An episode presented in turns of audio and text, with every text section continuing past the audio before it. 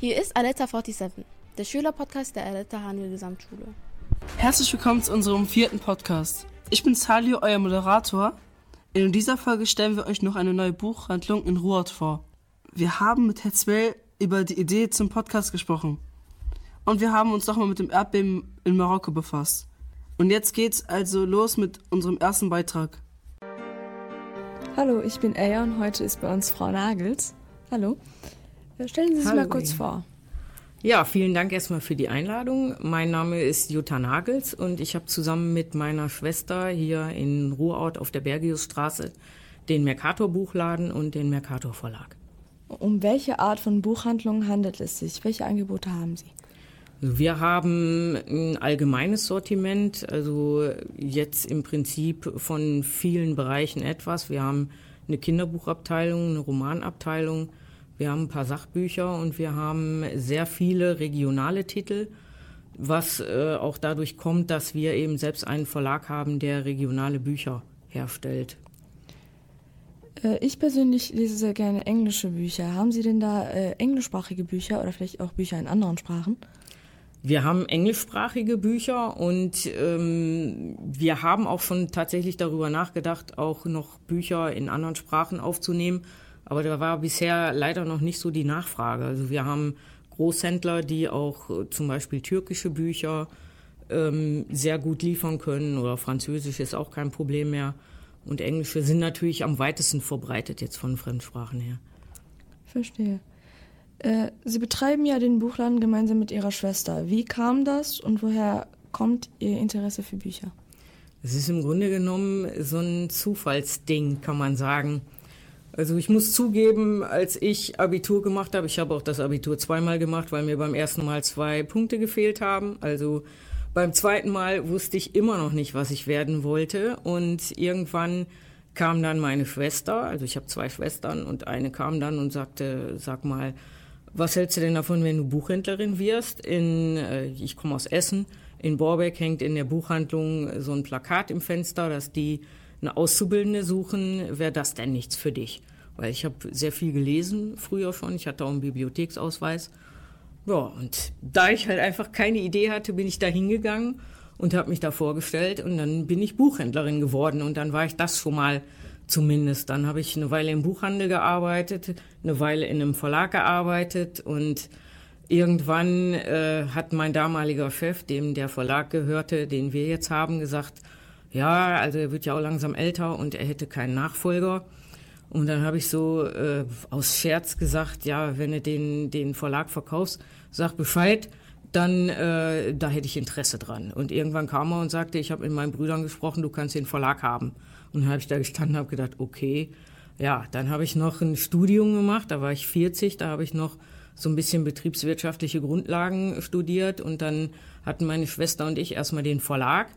Also sie ist irgendwann auch da eingestiegen, sie ist Lektorin, sie hat Germanistik und Anglistik studiert und dann hatten wir den Verlag und ich wollte immer einen Buchladen haben.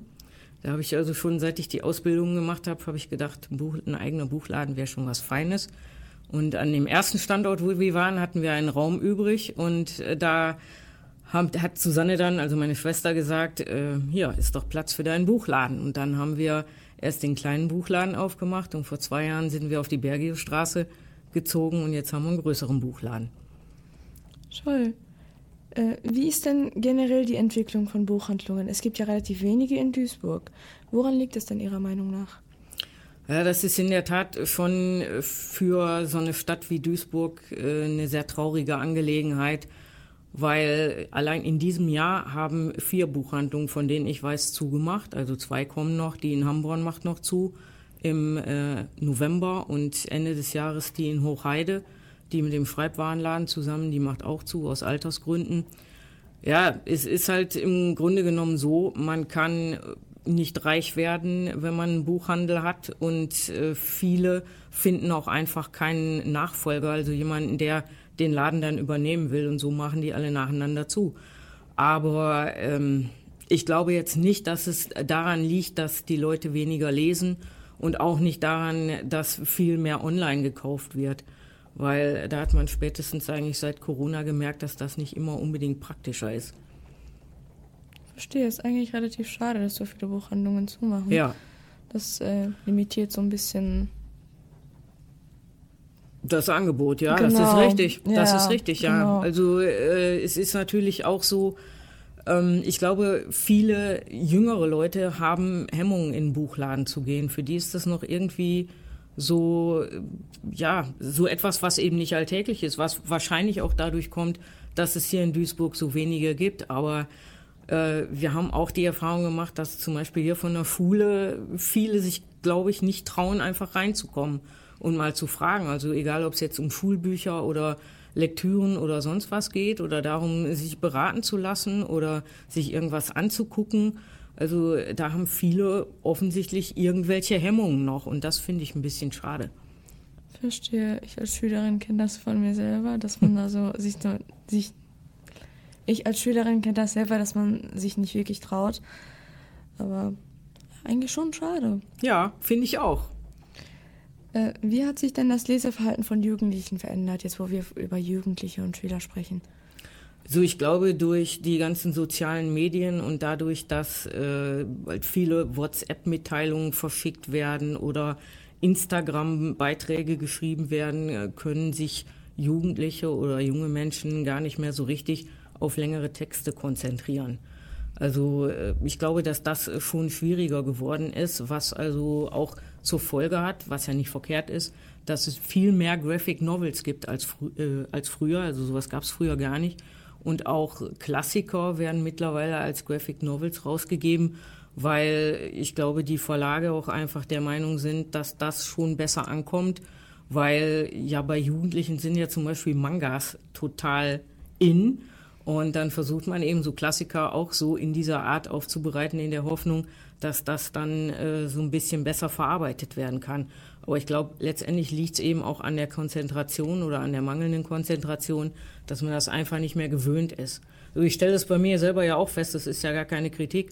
Also wenn ich jetzt eine Weile nicht gelesen habe und mache eben, ich mache ja auch viel mit, mit WhatsApp beispielsweise, also bei uns kommen auch Bestellungen per WhatsApp äh, rein, wenn man dann immer nur die Inhalte in so kurzen Sätzen verarbeitet hat. Ich muss mich da selber dann auch immer dran gewöhnen, wenn ich dann wieder anfange zu lesen, dann längere Texte durchgehend zu lesen, ohne dass ich ständig irgendwas anderes im Kopf habe und mich ablenken lasse. Genau, ich kenne das auch selber von mir. Das ist halt äh, schon schwer, äh, längere Texte am Stück Mhm. auch mal zu lesen, ohne dass irgendwie der Gehirn dann an, an was anderes denkt Ja. oder dass man irgendwie kurz mal ans Handy geht oder eine Ja. schnelle Nachricht beantwortet. Äh, ich finde aber, ich persönlich äh, bin jetzt der Meinung, dass, äh, dass man, wenn man Bücher liest, dass es auch ein ganz anderes Gefühl ist, als wenn man so irgendwie ein Graphic Novel liest. Das ist einfach vom Gefühl her anders. Das stimmt, auf jeden Fall ist das So so ein ein Buch in der Hand zu halten mal und einmal so zu lesen, ist schon anders als digital. Ja, auf jeden Fall. Also der, der Vorteil bei Büchern ist ja auch, man kann zwischendurch immer mal hin und her blättern oder man kann mal hinten auf dem Rücken nochmal durchlesen, was passiert da genau, worum geht's oder wer ist der Autor. Das ist auf jeden Fall äh, so. Und dann finde ich auch immer, ich meine, es passiert ja schon ziemlich viel Mist im Moment in der Welt, um es mal so äh, auszudrücken. Und wenn man Bücher liest, hat man einfach die Möglichkeit, sich mal für eine Weile in irgendwas anderes reinfallen zu lassen und mal vielleicht eine Weile da nicht drüber nachzudenken. Genau, auch mal so ein richtiges Buch zu Ja. halten, da kommt man noch ein bisschen weg vom Handy. Ja. So, das ist schon ein anderes Gefühl. Äh, Der Standort Ruhrort ist ja nicht unbedingt beliebt. Wieso haben Sie sich denn trotzdem dafür entschieden? Das war einfach so, als wir den Verlag zuerst übernommen haben, haben wir überlegt, wo wollen wir hin.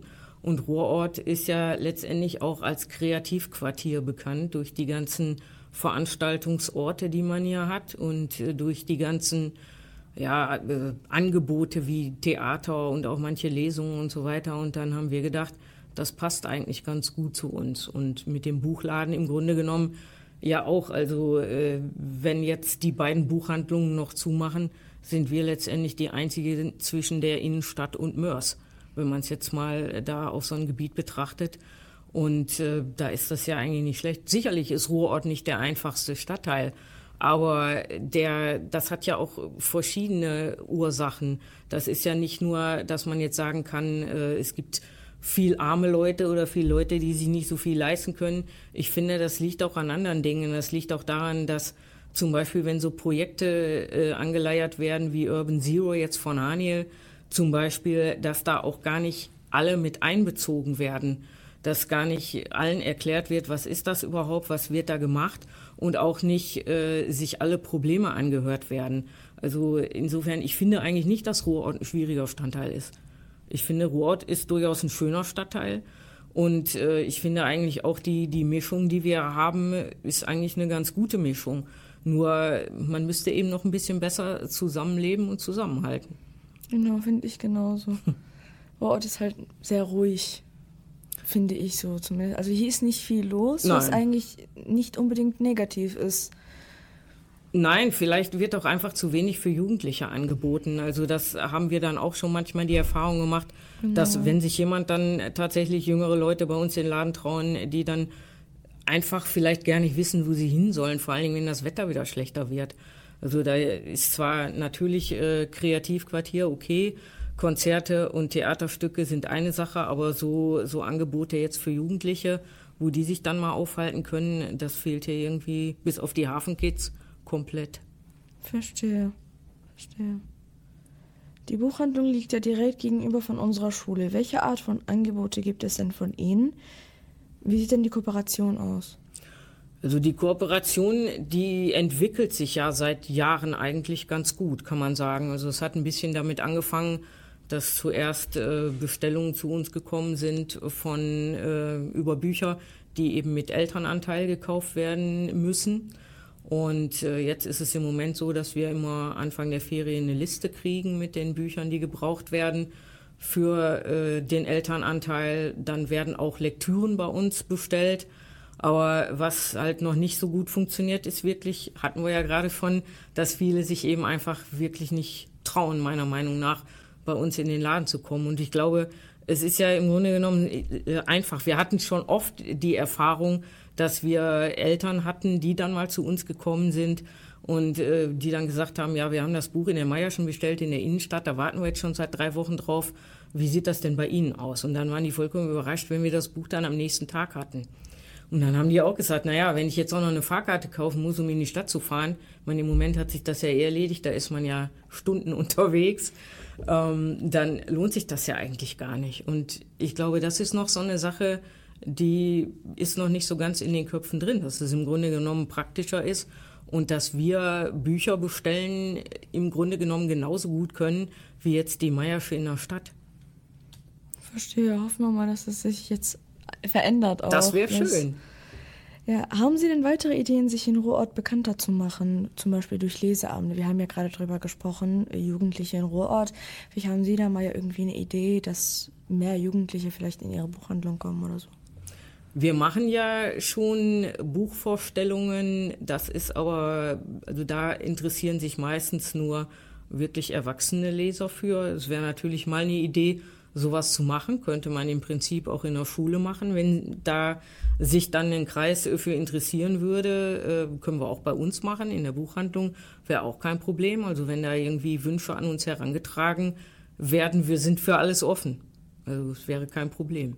Schön. Ich denke, dass sehr viele daran interessiert werden. Also als Jugendliche, das spricht einem schon an.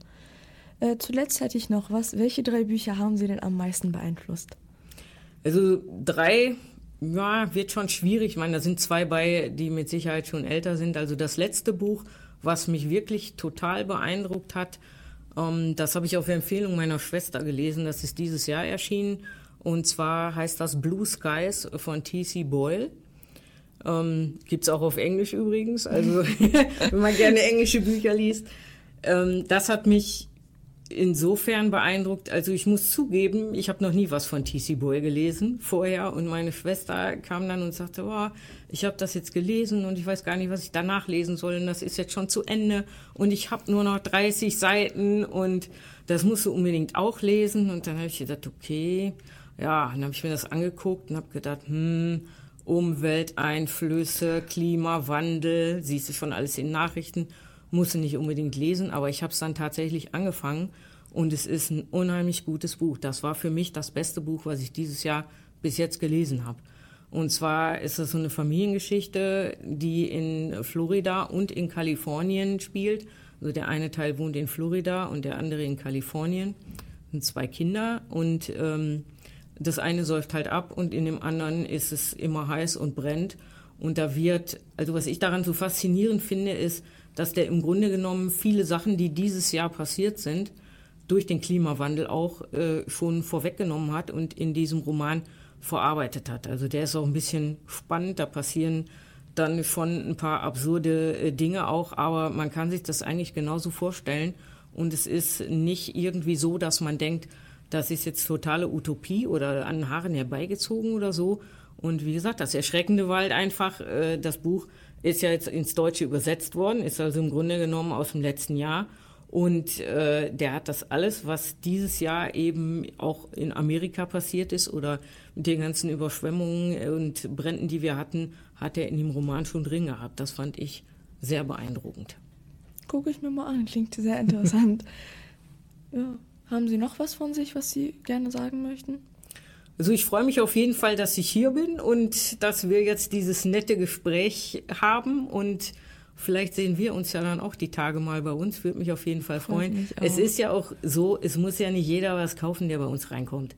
Also wir sind, würde ich sagen, eigentlich ganz nett und äh, da braucht keiner Hemmung haben und kann uns gerne auch alles fragen und äh, da würden wir uns wirklich freuen, wenn dann noch ein bisschen da der Kontakt weiter steigen würde. Also ich komme gerne vorbei. Sehr gerne, würde ich mich freuen. Sehr gerne. Dankeschön, dass Sie hier waren. Ich danke für die Einladung. Im zweiten Beitrag hat Karen Wer mit Hetzbe über unseren Podcast gesprochen. Herzlich willkommen zu unserem Interview-Spezial. Ich bin Karamwer und bei mir ist derjenige, der die Idee zu diesem Podcast hatte und die Federn im Hintergrund sieht. Herzlich willkommen, Herr Zibel. Hallo Karanwer. Äh, ich freue mich, dass ich dieses Gespräch mit Ihnen führen kann, denn Sie sind gleichzeitig auch mein Klassenlehrer. Stellen Sie sich doch bitte einmal für unsere Zuhörer oder Zuhörerinnen vor. Ja, gerne. Also ich bin Sebastian Zibel, ich bin 39 Jahre alt, wohne in Duisburg-Neudorf, habe die Fächer Mathematik und äh, Französisch studiert, habe mit äh, Frau Becker zusammen die Klassenleitung der 7D und ich bin schon seit 2015 an dieser Schule. Okay, ich hätte für Ihnen ein paar Fragen vorbereitet und zwar, wie kam es denn dazu, dass Sie die Idee hatten, einen Schülerpodcast zu machen? Ja, also in meiner Schulzeit ähm, gab es an meiner damaligen Schule auch eine Schülerzeitung, die ich immer gerne gekauft und gelesen habe. Damals war es ja so, dass die Digitalisierung, Internet und Social Media ja noch gar nicht so weit entwickelt waren. Das kam da ja gerade erst auf. Und ich fand es da immer spannend, in der Schülerzeitung zu lesen, was es so an Neuigkeiten gibt. Da gab es natürlich auch Interviews, Lehrervotings, lustige Beiträge und viele andere Dinge. Später, als ich dann in der Oberstufe war, habe ich dann auch selbst in der Redaktion mitgearbeitet und ähm, ja, das hat mir immer viel Spaß gemacht. An unserer Schule, an der Letania Gesamtschule, hatten wir ja auch vor vielen Jahren mal ein Online-Forum, das von Frau Vogt betreut wurde und von Oberstufenschülerinnen. Ähm, ich glaube, Aletta Talks hieß das damals. Und in diesem Forum ähm, konnte man sich auch zu Themen austauschen und es wurde auch ja über Neuigkeiten an der Schule informiert. Ja, dieses Forum, äh, das gibt es jetzt aber nicht mehr ähm, seit einigen Jahren und meine Idee war nun, einen Podcast als, ja, als moderne Form der Schülerzeitung zu produzieren und anzubieten. Podcasts sind ja sowieso schon seit längerem sehr angesagt und haben auch viele Vorteile. Sie sind leicht zugänglich, ähm, weil man sie sich zum Beispiel auch auf dem Handy speichern kann. Man kann sie jederzeit hören und vor allen Dingen auch nebenbei, zum Beispiel in der Bahn, im Fitnessstudio oder auch beim Kochen. Welche Bedeutung hat denn der Name Aletta 47 und warum wird 40 mit U geschrieben? Also wir hatten ähm, vor einiger Zeit, das hatte ich vorhin schon gesagt, ein Internetforum, das hieß Aletta Talks. Tatsächlich war es auch so, dass ähm, ja, dass die Idee war, diesen Namen auch nochmal ähm, aufzugreifen und weiter zu nutzen. Wir haben uns aber letztendlich dafür entschieden, ja, dass wir einen neuen Namen verwenden, einfach nochmal um einen Neustart zu machen. Wir hatten dann mehrere Namen zur Auswahl und äh, ja, die Wahl fiel einfach auf Aletta 47, also 47 als, ähm, als die ersten zwei Ziffern unserer Postleitzahl hier in Duisburg. Und ähm, ja, 40 mit U, ähm, weil 40 früher, in, also vor sehr, sehr langer Zeit, in, ähm, ja, in Schriftstücken oft mit U geschrieben wurde. Und ähm, ja, ich persönlich bin auch so ein Fan von Retro, von alten Dingen und deswegen fand ich das ganz schön und auch ja so ein bisschen ähm, außergewöhnlich, äh, Forti dann mit U zu schreiben. Alles klar. Bitte geben Sie uns doch einmal einen Überblick darüber, wie die Arbeit an einer Folge aussieht. Ja, wir haben ja bisher die dritte Folge veröffentlicht und mussten natürlich auch erstmal für uns einen, ähm, einen Rhythmus, eine Struktur finden, wie wir gemeinsam arbeiten. Und bei der ersten Folge war es natürlich so, dass wir lange im Voraus geplant haben, ja, welche Themen, welche Beiträge es geben soll und ja, wer für diese Beiträge zuständig ist, dass wir ein Skript geschrieben haben, dass wir Proben gemacht haben und dann letztendlich auch die Aufnahmen durchgeführt haben. Mittlerweile ist es so, dass wir ja eine große Sammlung schon haben an Ideen und Themen, die aufgenommen werden sollen und wir so ein bisschen im Voraus auch produzieren. Also das hat einfach so mit diesen schulischen Rahmenbedingungen zu tun. Ähm, du weißt das selber, manchmal sind Kinder krank oder die Lehrkraft ist krank oder es sind Ausflüge, Klassenarbeiten oder andere Dinge, ja, die spontan dazukommen. Ja, und zu der Frage, wann denn die Aufnahmen und die Bearbeitung stattfindet, da ist es einfach so, dass natürlich also die, ähm, die Kinder, ihr und ähm, ich jetzt als ähm, derjenige, der es dann auch bearbeitet oder die Aufnahmen dann auch ähm, durchführt mit euch, äh, natürlich eine Unterrichtsverpflichtung haben. Wir haben also einen ganz normalen Schulalltag und ähm, verabreden uns ja dann immer in den Mittagspausen oder nach der Schule, um gemeinsam dann Aufnahmen durchzuführen oder Aufnahmen anzuhören oder auch ähm, zu bearbeiten. Wir haben ja, wenn wir da über das Team so ein bisschen sprechen wollen, war es ja zu Anfangs so, dass wir ja Kinder angesprochen haben, ähm, dass sich auch Kinder gemeldet haben, die da gerne mitmachen würden. Wir hatten zu Beginn auch ein relativ kleines Team, mittlerweile hat sich aber auch herausgestellt, dass es besser ist, aufgrund dieser Rahmenbedingungen einfach und auch wechselnden Interessen, die natürlich auch verständlich sind so in eurem Alter. Ne? Man, manchmal hat man dann auch äh, einfach keine Lust oder hat eine Verabredung oder möchte irgendwie mit den Freunden zocken.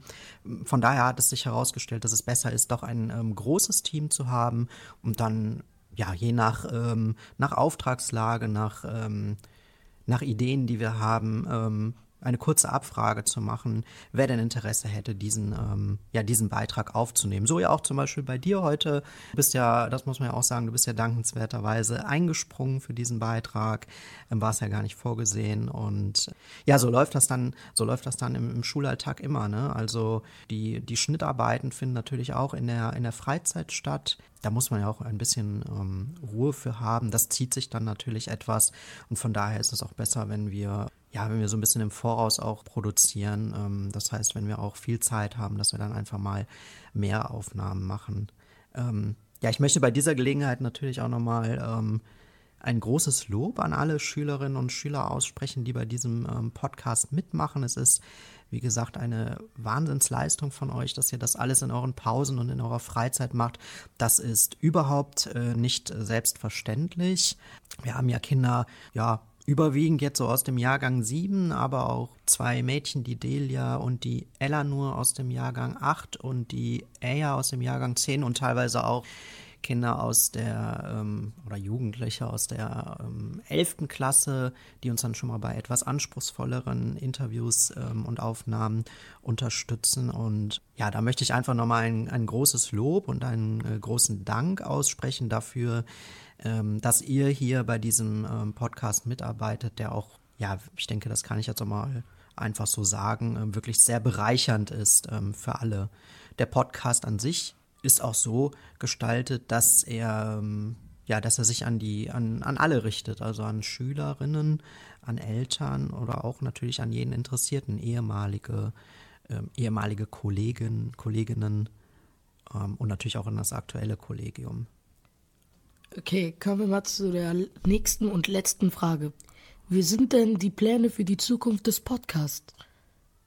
Ja, also der Podcast ähm, war jetzt bis zur zweiten Folge ähm, immer auf der Schulhomepage veröffentlicht und ähm, mittlerweile haben wir die ähm, dritte Folge und auch die ähm, erste und zweite Folge auf NRVision veröffentlicht. Das ist eine Plattform der Landesanstalt für Medien NRW in Zusammenarbeit mit der ähm, TU Dortmund, ähm, die uns auch nochmal die Möglichkeit gibt, ja, eine etwas professionellere ähm, Plattform zu nutzen, ein redaktionelles Feedback auch zu bekommen und ähm, auch die Reichweite zu erhöhen ja, Pläne für die Zukunft ähm, sehen so aus, dass wir uns natürlich immer weiter ähm, verbessern wollen, dass wir einen festen Rhythmus finden wollen, in dem wir den Podcast veröffentlichen und dass wir immer über das, was aktuell und interessant ist, berichten wollen. Und alles andere, denke ich, also im Vordergrund muss auf jeden Fall der Spaß stehen, denn nur dann kann es meiner Meinung nach auch gut werden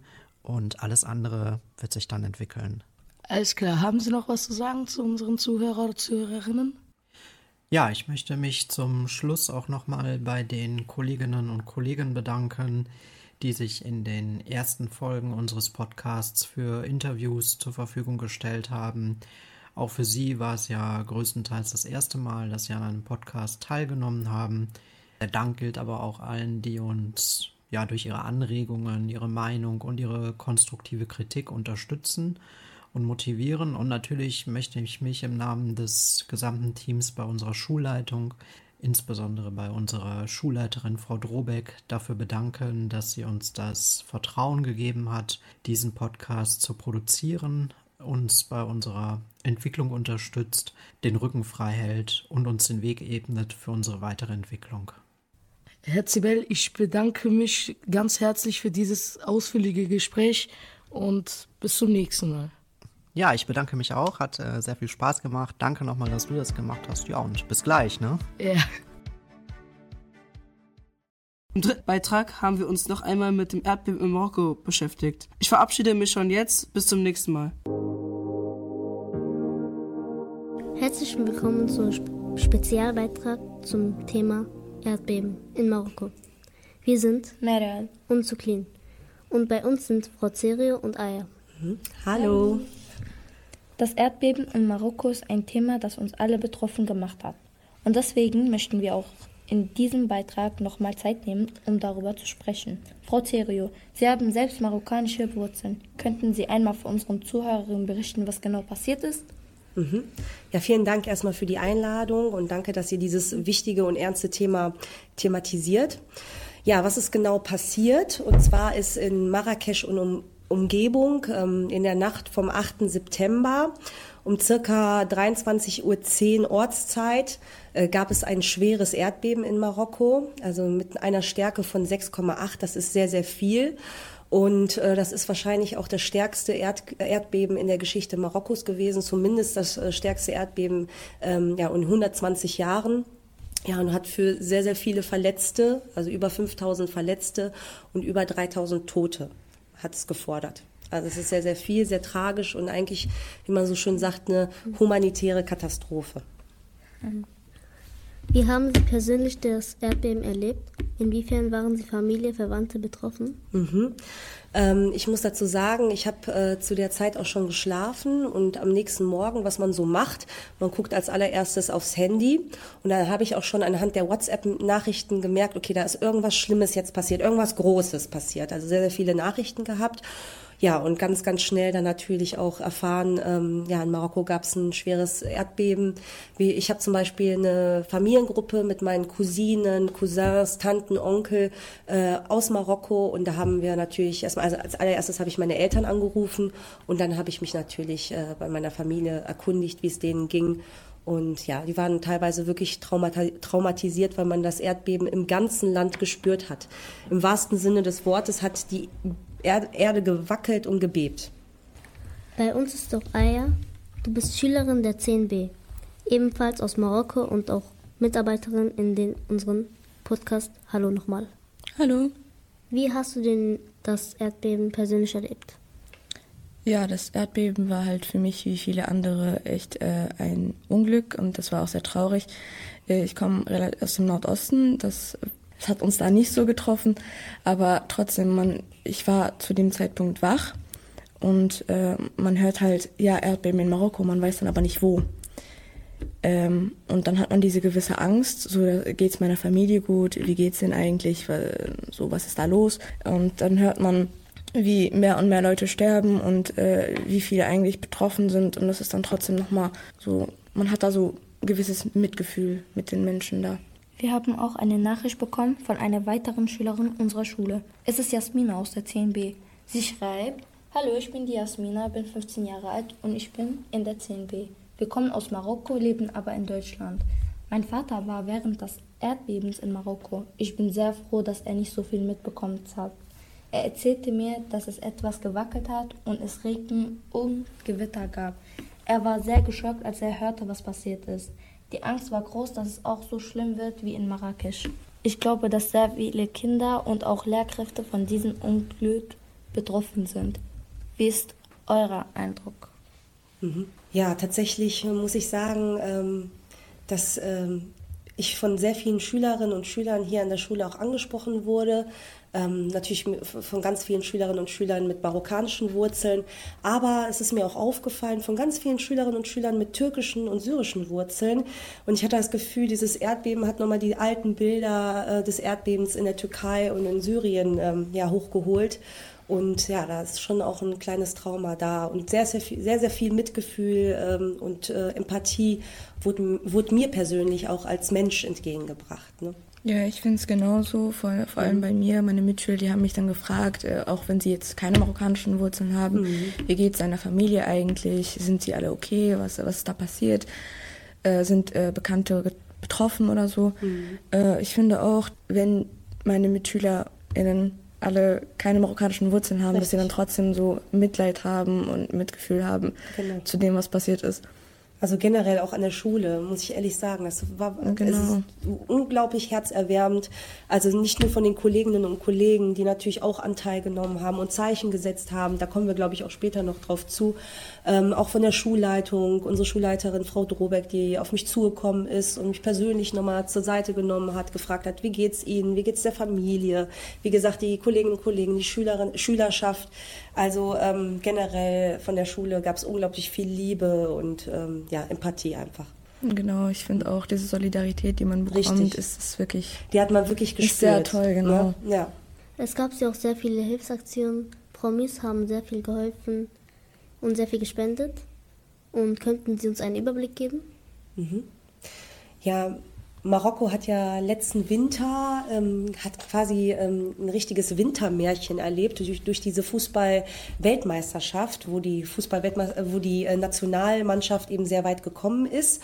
Und da, wie gesagt, da war das ganze Land im, in Euphorie, im Rausch und Trance. Und genauso wie das eben da war, hat das Land eben sich auch äh, zusammengetan in der Trauer und wirklich ähm, ja, sehr viel geholfen, auch innerhalb, nicht nur außerhalb Marokkos, sondern auch innerhalb Marokkos. Und äh, diese Fußballstars haben zum Beispiel ähm, ihre ganzen Einnahmen bis zum, ähm, ich glaube, bis zum Januar, bis zum Afrika Cup ähm, ja, an diese Opfer gespendet, Blut äh, gespendet. Ähm, es gab auch sehr, sehr viele äh, Fußballspieler, die geholfen haben. Ronaldo hat ein Hotel in Marrakesch und es ist ein Luxushotel und das hat er dann eben für die Opfer auch geöffnet, äh, umsonst, für umsonst natürlich. Und ähm, äh, ich bin ja auch Französischlehrerin, ähm, aber vielleicht kennt ihr auch den berühmten Sänger Maître Gims oder auch Gims genannt. Der war tatsächlich vor Ort und hat ähm, geholfen. Also ganz, ganz viel ist da auch passiert. Mhm. Auch unsere Schule hat reagiert und hatte Kuchenverkäufe gemacht. Und Frau Theodor hat auch selbst geholfen. Könnten mhm. Sie uns einen Blick geben? Ja, sehr gerne. Also an allererster Stelle muss ich da die Frau Kier ähm, ja, loben und ähm, ihr ja, den Dank auch zusprechen. Sie kam vor einigen Wochen auf äh, mich und den Herrn Eiden zu mit der Idee eines äh, Spendenverkaufs an der Karpstraße. Und da waren wir natürlich äh, Feuer und Flamme für. Und sie hat dann zusammen mit dem Sechser Jahrgang und dem äh, Siebener Türkisch WP-Kurs das alles organisiert, durchgeführt. Und ja, das war Herz herzerwärmend. Ähm, ich habe eigentlich gar nicht so viel gemacht, war eigentlich äh, nur dabei und habe so ein bisschen die Aufsicht übernommen. Aber es war für mich einfach total herzerwärmend, berührend, äh, wie die Kinder, die Eltern und die Lehrer zusammengearbeitet haben, um was Schönes, ähm, ja, um zu spenden, um Menschen zu helfen. Und dabei ist auch richtig viel rumgekommen. Ich glaube um die 380 Euro und die sind dann auch direkt an diese karitativen Zwecke ähm, ja, gespendet worden. Am 22. September gab es ja dann eine Schweigeminute an unserer Schule. Hierbei möchten wir natürlich auch erwähnen, dass sich die Schweigeminute nicht nur auf das Erdbeben in Marokko bezog, sondern auch auf das Hochwasser in Libyen. Ah ja, du hast zu diesem Anlass auch ein Gedicht geschrieben, das du im Rahmen der Schweigeminute vortragen hast. Und du hast dich dazu bereit erklärt, dieses Gedicht nun in unserem Beitrag noch, mal, noch einmal vorzutragen. Ja, genau. Ich freue mich auch wirklich sehr, dass ich das äh, gemacht habe. Ich schreibe auch in meiner Freizeit sehr viele Gedichte. Äh, ich habe auch im Sommer zusammen mit Herr Hermes einen äh, äh, Song geschrieben, äh, was ja eigentlich mit einem Gedicht angefangen hat. Äh, ich wollte halt einfach ein Gedicht schreiben, um nochmal Solidarität zu zeigen und äh, die Toten zu ehren, die dabei ums Leben gekommen sind. Liebe Zuhörerinnen, das war unser extra Beitrag zum Erdbeben in Marokko. Vielen Dank an Frau Zerio und an Aya, dass ihr hier gewesen seid. Und nun hört ihr nochmal ein Gedicht von Aya, welches sie wegen des Erdbebens geschrieben hat. O Morocco, a nation loud and proud, I declare my love to you very loud. My heart swells with my love for you, regardless of everything that you have been through.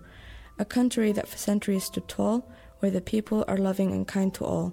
A country with the power of nature that is so old, holding plenty historic tales of gold. An earthquake shook your soul with terror, leaving no people terrified with horror. Buildings and roads all damaged, I wonder how with this chaos you have managed. Families and friends torn apart, each living one suffering from a broken heart, hoping that one day they might reunite, finding hope in each ray of the sun's light. Neighbors unite with helping hands, an entire community that with each other stands. Helping the others who are in need shows the love they have for each other indeed. With this, we remember the earthquake's toll and honor the lives we lost and the stories that were left untold. So let us remember, in times of despair, the unity and the strength that we all share. In Morocco's heart, a lesson we can see that also during the darkness, hope will always be.